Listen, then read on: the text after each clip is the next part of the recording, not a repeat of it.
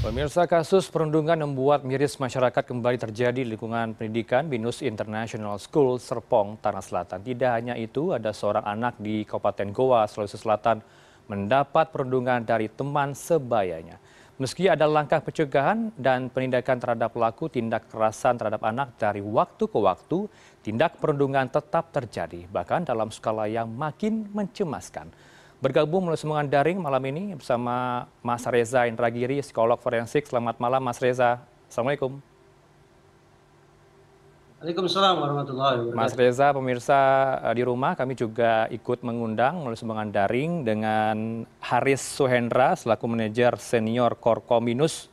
Namun kita masih mencoba menghubungi sampai detik ini Mas Reza dan juga pemirsa Eh, kita tetap lanjutkan dulu dengan Anda, Mas Reza.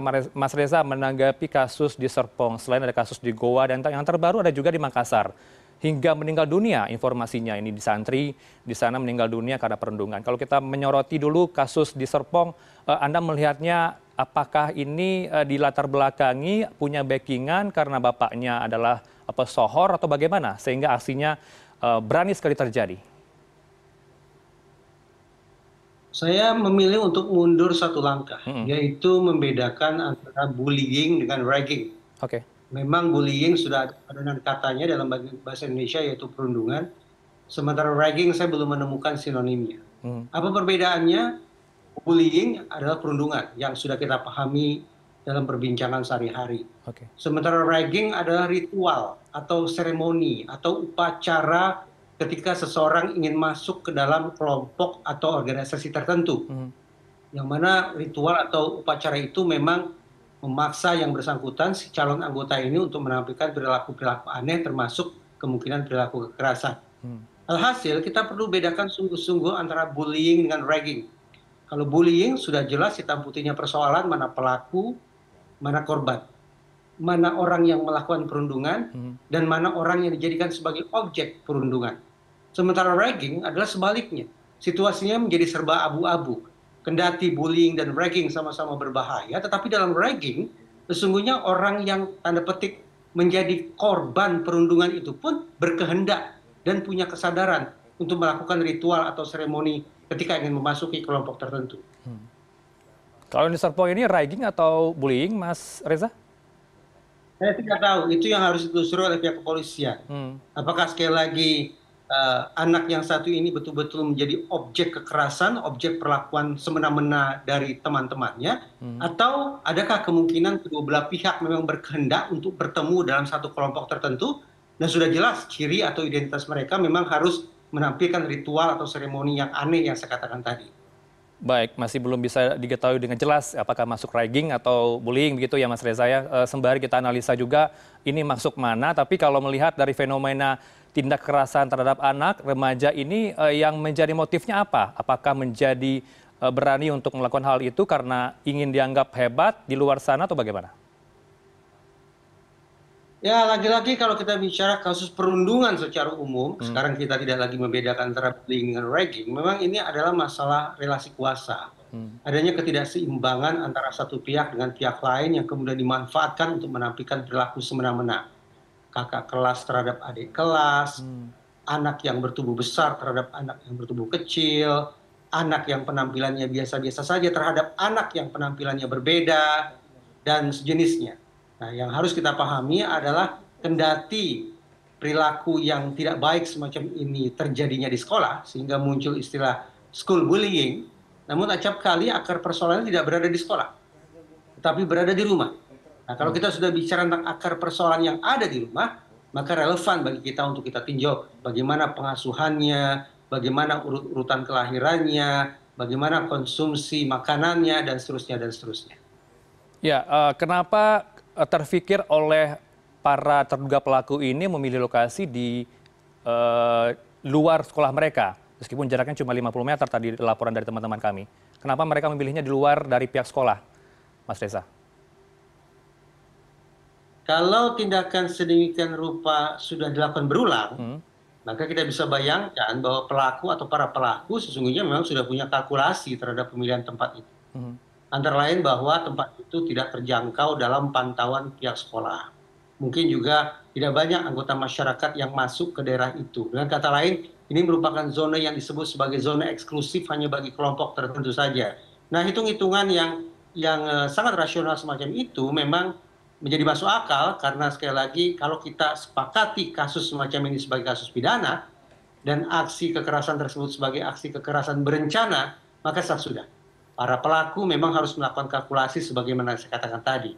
Targetnya, hmm insentifnya, resikonya, dan sumber dayanya semua harus mereka pertimbangkan secara matang, termasuk pemilihan lokasi. Mengingat ini usia mereka kategori uh, masih di bawah dewasa begitu ya, di usia 17, kelas 12 SMA, apakah bisa dijerat pidana Mas Reza? Pasti dijerat pidana. Hmm. Tapi mengingat pelaku atau para pelaku ini masih berusia anak-anak, hmm. maka kepada mereka dalam proses hukumnya nanti juga harus dikenakan undang-undang sistem peradilan pidana anak. Hmm. Nah, saya yang beribu sayang, undang-undang sistem peradilan pidana anak ini tampaknya pada waktu-waktu belakangan ini justru menjadi tameng bagi anak-anak yang nakal, bagi anak-anak yang berperilaku tidak baik, untuk katakanlah mendapatkan perimanan hukuman, untuk mendapatkan perlakuan yang lebih manusiawi, sehingga acap kali dipandang oleh masyarakat lebih-lebih oleh keluarga korban sebagai penegakan hukum yang tidak adil. Karena betapapun anak-anak sudah melakukan kekerasan yang sedemikian kejam, sedemikian brutal, tapi sekali lagi, undang-undang sistem peradilan pidana anak memang konsekuensinya adalah memberikan peringanan hukuman, perlakuan yang manusiawi kepada pelaku yang notabene masih berusia kanak-kanak. Ya, biasanya kalau Anda amati di, di lapangan, di, di publik, yang melakukan perundungan ini latar belakangnya dari keluarga mana ya Mas Reza? Apakah uh, minim sekali edukasi yang diberikan oleh orang tua mereka sehingga uh, ada aksi yang di luar kontrol keluarga?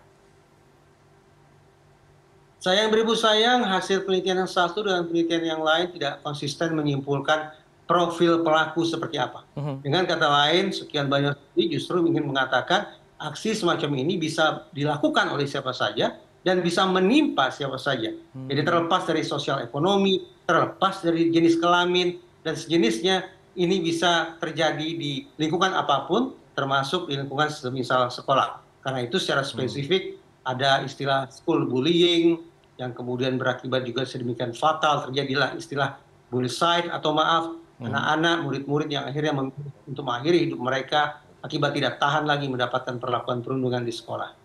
Ya, perilaku perlindungan ini biasanya apakah bisa menular ya, Mas Reza, dari satu anak ke anak lain? Karena kan kalau di sekolah tentu ikut-ikutan dengan uh, teman uh, sebayanya. Saya berpikir ya, hmm. situasi semacam ini menular karena itulah kita sesungguhnya tidak terlalu kaget lagi apabila lagi-lagi terjadi kasus perundungan di sekolah.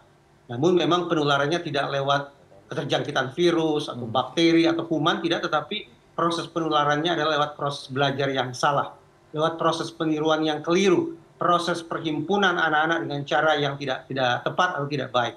Namun sekali lagi, kalau ini ternyata merupakan ragging, maka memang apa boleh buat kekerasan itu memang dilestarikan secara sengaja, dilestarikan secara terorganisasi oleh kelompok-kelompok yang memang mempraktekkan ritual atau uh, seremoni kekerasan bagi para anggota baru kelompok mereka. Tentu kita memberikan atensi yang luar biasa kepada para korban ya kita prihatin dengan uh, tindakan perundungan tapi juga kita melihat dari apa ya perilaku dari perundungan tentu kita tidak bisa menyalahkan mereka juga. Ada faktor yang membuat mereka melakukan hal perundungan tersebut, Mas Reza. Apa yang bisa dilakukan uh, agar perilaku perundungan ini bisa diminimalisir di luar sana, di masyarakat?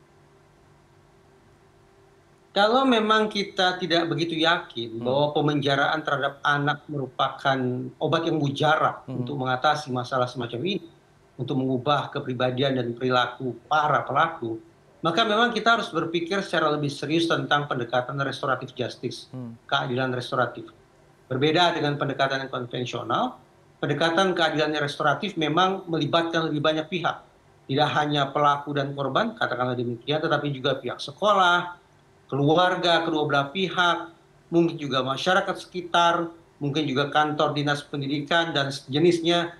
Intinya adalah bagaimana merestorasi kembali. Mm -hmm. Pokok persoalannya bukan pada menghukum atau mengirim seorang anak ke dalam Baik. lapas anak, katakanlah demikian, tidak, tapi merestorasi kembali kehidupan secara keseluruhan. Baik, terakhir Mas Reza singkat saja, apakah sudah uh, bisa rasanya kita dicap sebagai darurat perundungan? Karena trennya cukup meningkat ya di tahun ke tahun. Di tahun 2023 saja juga cukup meningkat uh, uh, angkanya. Terakhir Mas Reza. Belum lama sesungguhnya dari kantor Kementerian Pendidikan dan Kebudayaan keluar sebuah peraturan khusus tentang hmm. pencegahan dan penindakan kekerasan, termasuk perundungan. Tapi sayang beribu sayang, sepanjang yang saya baca, Permendikbud itu tidak menyertakan otoritas penegakan hukum dalam hal ini Polri sebagai salah satu pihak yang dilibatkan. Hmm. Oleh karena itu saya justru berpikir hilir sangat okay. penting kalau kita melakukan revisi terhadap undang-undang sistem peradilan pidana anak.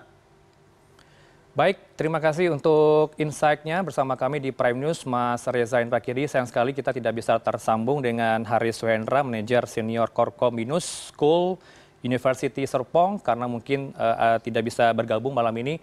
Uh, tidak apa-apa, terima kasih Mas Reza Indragiri, psikolog forensik bersama kami di Prime News. Selamat malam, Assalamualaikum, sehat selalu Mas Reza. Assalamualaikum warahmatullahi wabarakatuh.